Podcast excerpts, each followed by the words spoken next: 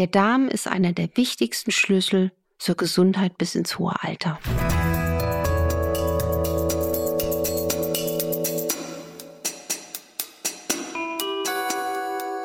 Dr. Anne Fleck, Gesundheit und Ernährung mit Brigitte Leben.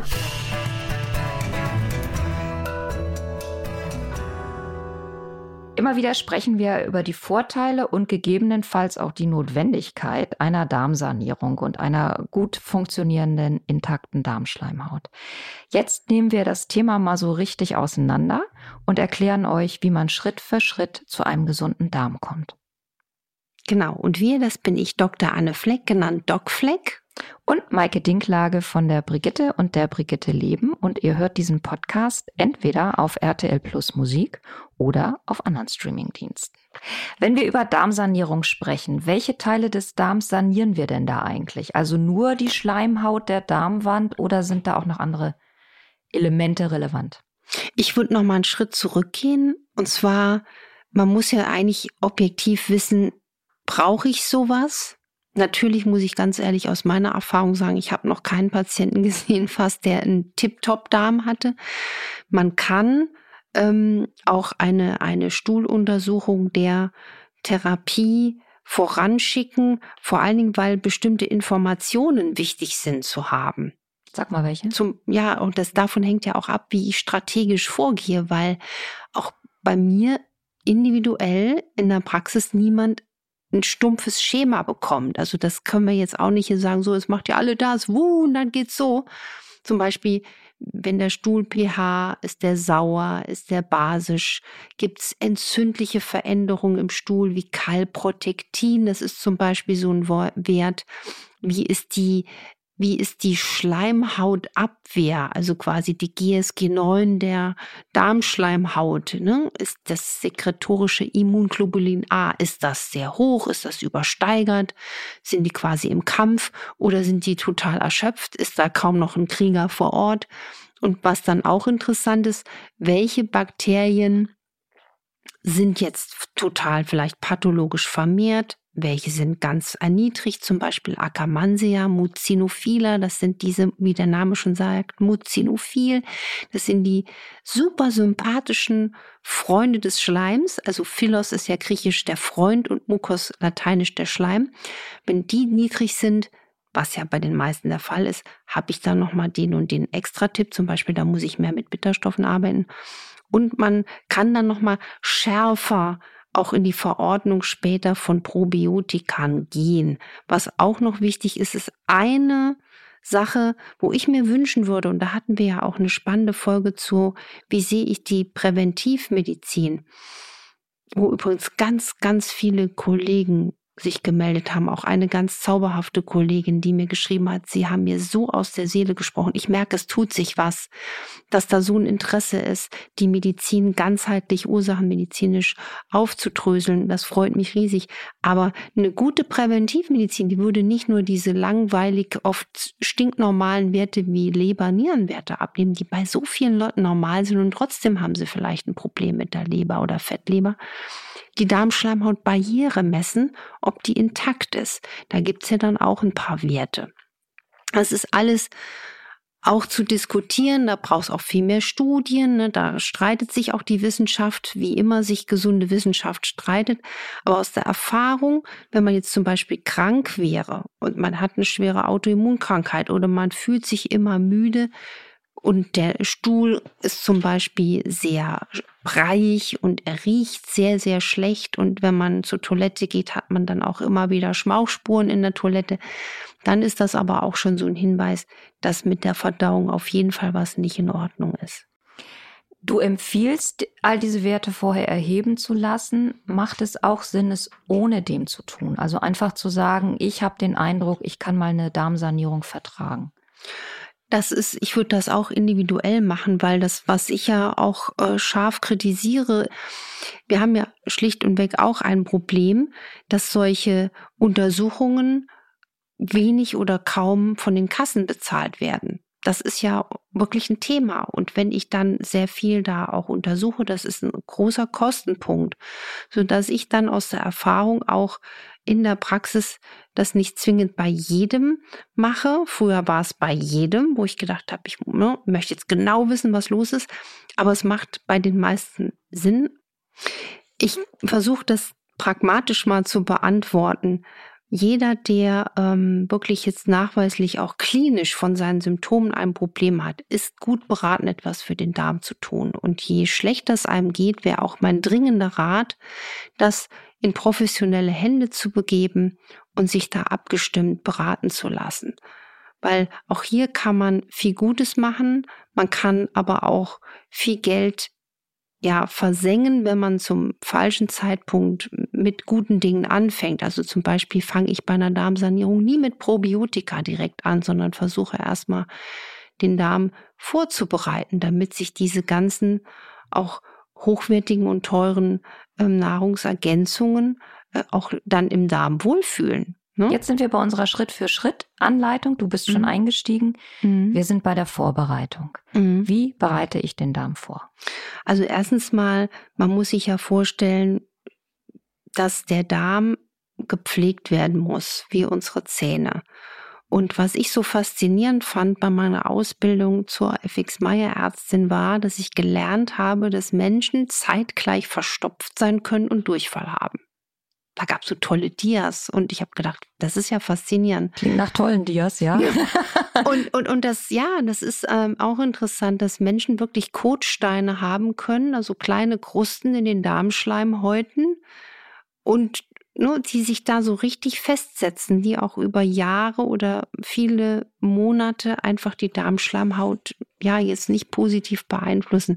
Deswegen fange ich bei einer Darmsanierung mit Patienten immer an, auch versuchen, den Darm vorsichtig auszureinigen. Und da suche ich auch dann mit dem Patienten die Form, die zu ihm passt. Ja, das muss nicht gleich der große Klaubersalzangriff sein.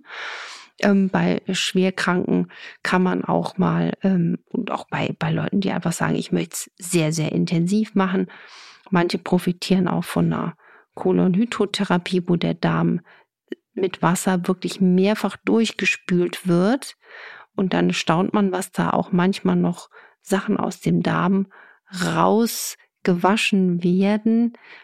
Zum Beispiel so Tomatenhaut und Paprikahaut. Deswegen esse ich die ja auch nicht gern. Also wenn ich jetzt irgendwo bin und da ist eine warme Tomate, dann kaue ich das. Aber dieses ganze Haut, Tomätchen, was dann irgendwo am linken Backe, Backenzahn klebt, das will ich nicht mehr so gern.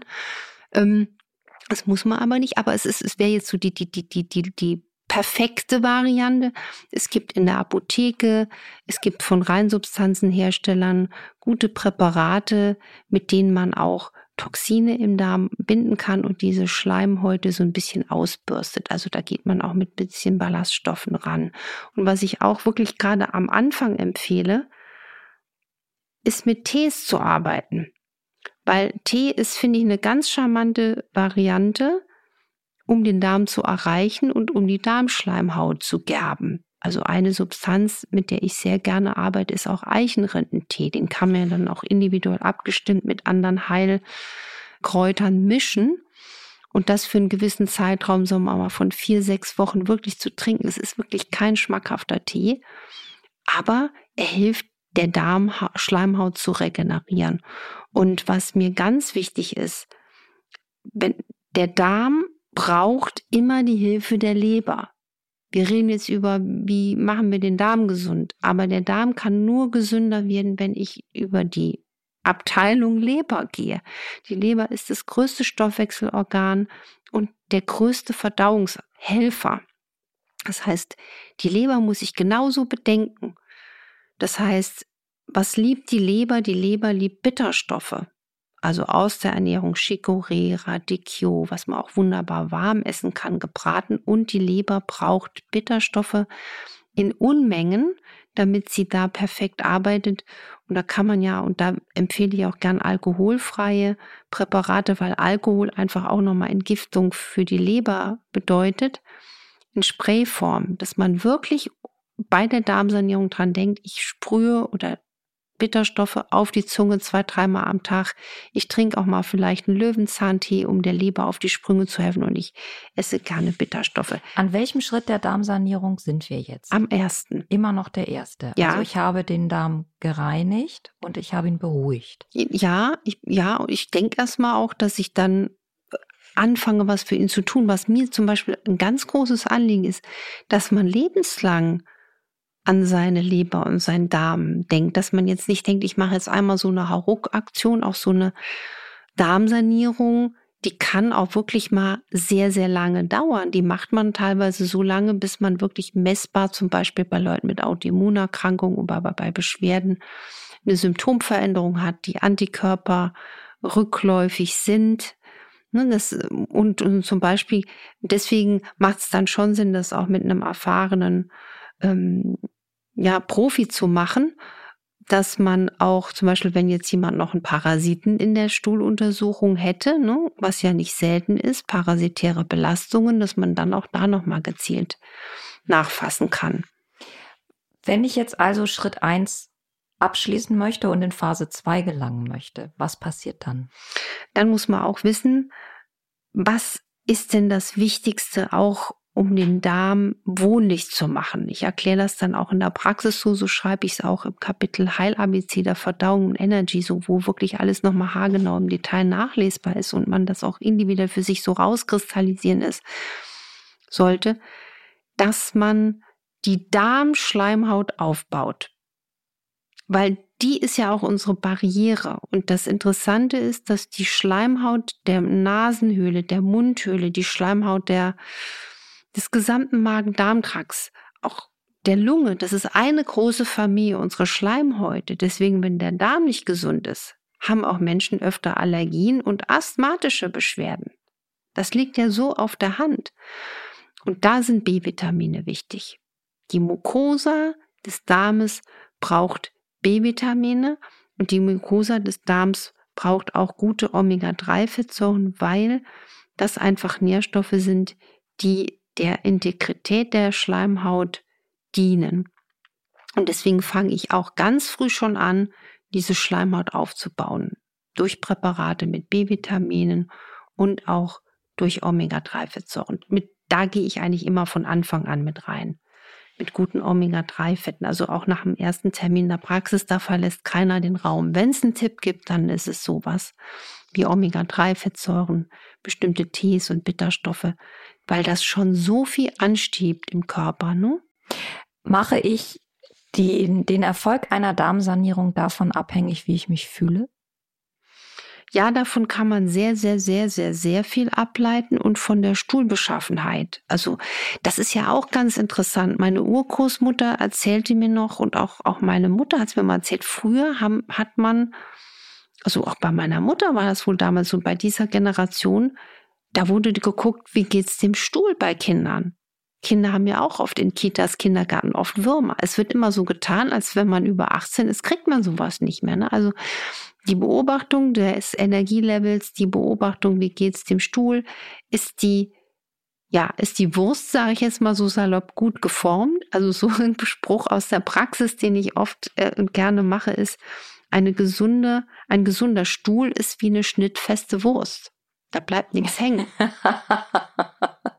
Und deswegen bin ich ein Fan dieser alten Toiletten aus den 70ern. Damit man es nochmal sieht. Ja, zurück zu den 70ern Toiletten. Dann kannst du nämlich Stuhlvisite machen. Wie sieht das Ganze aus? Jetzt verschwindet das immer irgendwo im, ja, im Nirvana und du kannst es nicht mehr so beurteilen. Es ist eigentlich unklug, diese schönen, hübschen, modernen Toiletten, die uns von der Wahrheit, von der Wahrheit wir gehen ein bisschen in der Wahrheit entlasten. Ja, also das merkt man schon.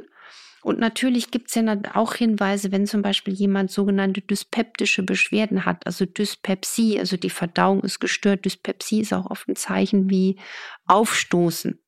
Aufstoßen während des Essens, dann ist ja auch für mich schon Indiz, die haben vielleicht zu wenig Magensäure, schon oben hilft es, die Verdauung zu fördern, damit der Darm es leicht hat. Da kann man auch ein bisschen nachhelfen mit einem Glas Zitronenwasser morgens auf nüchternen Magen. Und wenn jemand starke Blähungen hat und auch oft Stunden nach dem Essen starkes Aufstoßen hat, ist das auch ein Zeichen, dass jemand einen Mangel an Verdauungsenzymen hat. Auch das kann man im Blut messen, aber allein das klinische Erfassen dieser Symptome ist so wichtig. Das ist übrigens ein Appell auch an alle jüngeren Medizinleute her. Wir dürfen uns nicht unsere Sinne verstumpfen lassen. Ich bin immer geschockt, wenn wir uns nur noch auf Laborwerte und nur noch auf Apparate verlassen. Ein guter Arzt, eine gute Ärztin weiß, ihre Sinne einzusetzen. Die hasst Routine. Also ich mag keine Routine. Ich freue mich, wenn jeder Mensch anders ist und dass man nicht so denkt, ach, da kommt jetzt einer mit dem Symptom, ich stecke den gleichen die in die Schublade rein. Wir brauchen unsere Sinne, wir brauchen den Willen, die Menschen auch wieder richtig zu untersuchen, also richtig anzufassen. Da erlebe ich ja auch Menschen, die sagen, wir sind noch nie so untersucht worden. Das finde ich alles entsetzlich. Da muss die Reise hingehen, weil es macht unglaublich viel Spaß. Und deswegen ist es ja so faszinierend, dass man allein schon über eine sehr gute Anamnese so viel über den Darm erfassen kann. Ich merke gerade, warum ich so gern so lange an der Uni war, weil ich war immer der, der, der den die Studenten ausgebildet hat und die klinische Untersuchung denen beigebracht hat. Mhm. Das wäre jetzt eigentlich schon ein sehr schöner Schlussappell gewesen. Ich möchte trotzdem. Wir sind noch, noch mittendrin aber im wir Darm. Sind, wir sind noch mittendrin. noch mittendrin. Ja. Genau. Ja. Stecken wir noch mittendrin, Anne? Sonst würde ich zwei Hörerinnen fragen jetzt anschließen. Ich würde dann noch gern Folgendes, Folgendes zurück ähm, noch mal kurz in den Darm. Wenn wir jetzt uns so vorstellen, der Darm wird als erstes gereinigt. Die Darmschleimhaut wird gegerbt durch Tees. Die Leber wird gestützt mit Bitterstoffen, zum Beispiel in Sprayform und aus der Ernährung. Dann fängt man an, die Darmschleimhaut zu renovieren, also zum Beispiel durch eine Verbesserung der B-Vitaminversorgung. Und man versucht natürlich auch die Ernährung zu optimieren. Also alles, was der Darmschleimhaut Stress macht, alles, was immunologisch entzündlich ist, also hm, lässt man weg Zucker, Süßstoffe, Transfette, auch Zusatzstoffe, darauf achten, sowas wie Karagen E407 ist nicht so gesund. Man sollte auch bei einer Darmsanierung und darüber hinaus mal schauen, wie geht's mir, wenn ich Hülsenfrüchte verzehre? Wie geht's mir, wenn ich Nachtschattengewächse esse? Also Tomate, Paprika, auch die Häute, ne, können sehr Darm, Darmstress äh, unter Umständen auslösen. Und natürlich Alkohol und Nikotin ähm, möglichst weglassen. Und die Darmsanierung im, im Detail, wenn man jetzt auch so Eckpunkte hat, das und das ist im Argen. Aber was zum Beispiel ideal ist, ist dann die Darmschleimhaut nochmal abzudichten, wenn man jetzt wüsste, es gibt da ein Problem. Das merkt man zum Beispiel auch, wenn man Lebensmittelunverträglichkeiten hat, dann ist das auch ein Zeichen, dass man eine nicht intakte Darmschleimhautbarriere hat. Da hilft zum Beispiel Glutamin in Pulverform.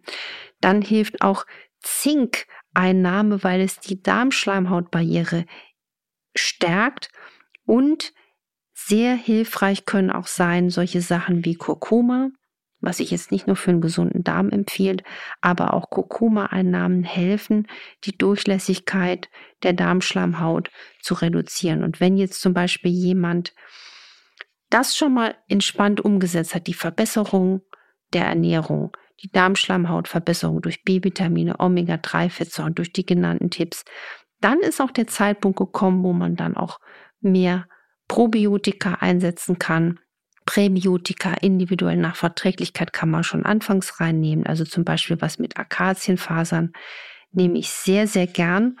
Und individuell sind solche Tipps wie Knoblauch, Oreganoöl, Schwarzkümmelöl perfekte Helfer. Ich schließe doch noch eine Hörerinnenfrage an. Ja, gerne. Es ist eine Hörerin, die lässt demnächst eine Darmspiegelung vornehmen im Rahmen der Krebsvorsorge. Und sie fragt sich, wie kann ich denn meinen Darm, meine Darmschleimhaut danach wieder aufbauen? Wobei mir sich die Frage stellt, muss man das überhaupt schon, wenn man einfach nur eine Darmspiegelung gemacht hat? Und sie fragt, ist es sinnvoll, gezielt Probiotika, du sprachst gerade drüber, und Präbiotika zuzuführen? Also erstens mal ist das jetzt nicht, wenn man eine Darmspiegelung macht, dass man danach Angst haben muss, dass die Darmschleimhaut angegriffen ist. Ich finde aber, das Thema gesunder Darm geht jeden an, ob gesund, vorbeugend und krank. Also man sollte sich mit dem Thema befassen. Was hier auch noch ähm, wichtig ist, dass man nicht gleich, finde ich, mit Probiotika reingeht, sondern das so ein bisschen aufbaut, was ich gesagt habe, Bitterstoffe, Tees, die B-Vitaminversorgung, Omega-3, eine Vorbereitung schaffen, die Darmschlammhautbarriere vielleicht mit Glutamin abdichten und dann, wenn man auch schon mehr Gemüse isst, Flohsamen, Akazienfasern, Präbiotika gefuttert hat, damit sich die gesunden Darmbakterien da unten überhaupt wohlfühlen, dann kann man damit anfangen, weil die sind ja auch nicht gerade günstig. Und was noch ein Tipp ist, das Mikrobiom im Darm ist abhängig von dem Mikrobiom unserer Mundhöhle. Das heißt, wenn da oben Sodom und Gomorra ist, kann da unten auch nicht alles besser werden. deswegen ist auch ein sehr bewährter Tipp, Öl ziehen zu machen, hatten wir auch schon mal hier. Und auch wenn man jetzt Probiotika einnimmt in Pulverform, empfehle ich das Patienten auch mal kräftig durch die Zähne zu ziehen. Genauso wie beim Ölziehen. Man verbessert die gesamte Mundflora und was natürlich eine, eine Darmgesundheit wirklich nachweislich schwächen kann, ist, wenn man sehr viel Metall im Mund hat. Also Amalgam leider, wir suckeln zwei Liter Speichel pro Tag. Also Metalle im Mund sind der Darmgesundheit nicht förderlich. Und wenn Frauen in den Wechseljahren merken, ich mache da schon ein bisschen was mit dem Darm, ich komme nicht so richtig in die Pötte, der Darm wird irgendwie nicht so, wie ich es mir wünsche, dann wäre mein dringender Rat, die Hormone prüfen lassen. Weil wenn das Progesteron im Keller ist und nicht richtig in der Kraft, dann macht das auch unsere Darmgesundheit potenziell schlechter und der Darm kann nicht so gepatchelt werden und getätschelt werden, wie ich es mir wünsche. Aber das geht das Progesteron nicht immer runter in den Wechseljahren? Ja, aber dass man mal guckt, wie stehe ich da und kann ich das dann ausgleichen? Das ist jetzt so eine, ein Griff in die ganz große Trickkiste, wenn man wirklich merkt, da macht schon einer wahnsinnig viel und so und es geht nicht so richtig voran. Wir dürfen bei den Frauen, bei Männern übrigens auch, nicht die Hormone vergessen. Das nochmal als wichtigen Tipp zum Schluss. Und noch mehr wichtige Tipps bekommt ihr immer donnerstags so rund um 14 Uhr von Anne im Magazin Punkt 12 bei RTL. Nächste Woche sind wir wieder da und zwar mit einem Thema, das fast jeder und jede Dritte kennt. Das ist das Leben mit einer chronischen Krankheit. Wie wir da trotzdem den Kopf oben behalten und einen guten Weg damit finden, darüber sprechen wir uns, freuen uns jetzt schon drauf und sagen für heute Tschüss. Ich sage für heute Tschüss. Ich hoffe, das war nicht zu verwirrend. Bleibt entspannt. Und lest wirklich, um das nochmal zu strukturieren, im Energy-Buch nach, weil da alles nochmal genau erklärt ist. Und habt Mut zur Lücke. Ihr müsst nicht jeden dieser Tipps umsetzen, sondern guckt, was für euch passt. Das Richtig. ist immer die, jetzt bin ich schon diejenige, die die Gesundheitsappelle.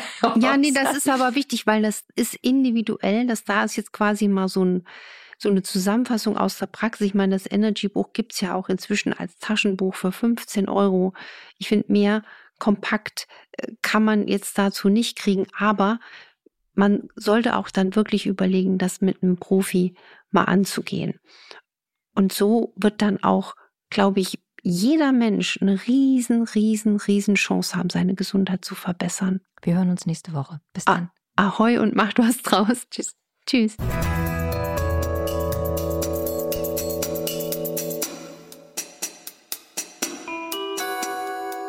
Dr. Anne Fleck, Gesundheit und Ernährung mit Brigitte Leben.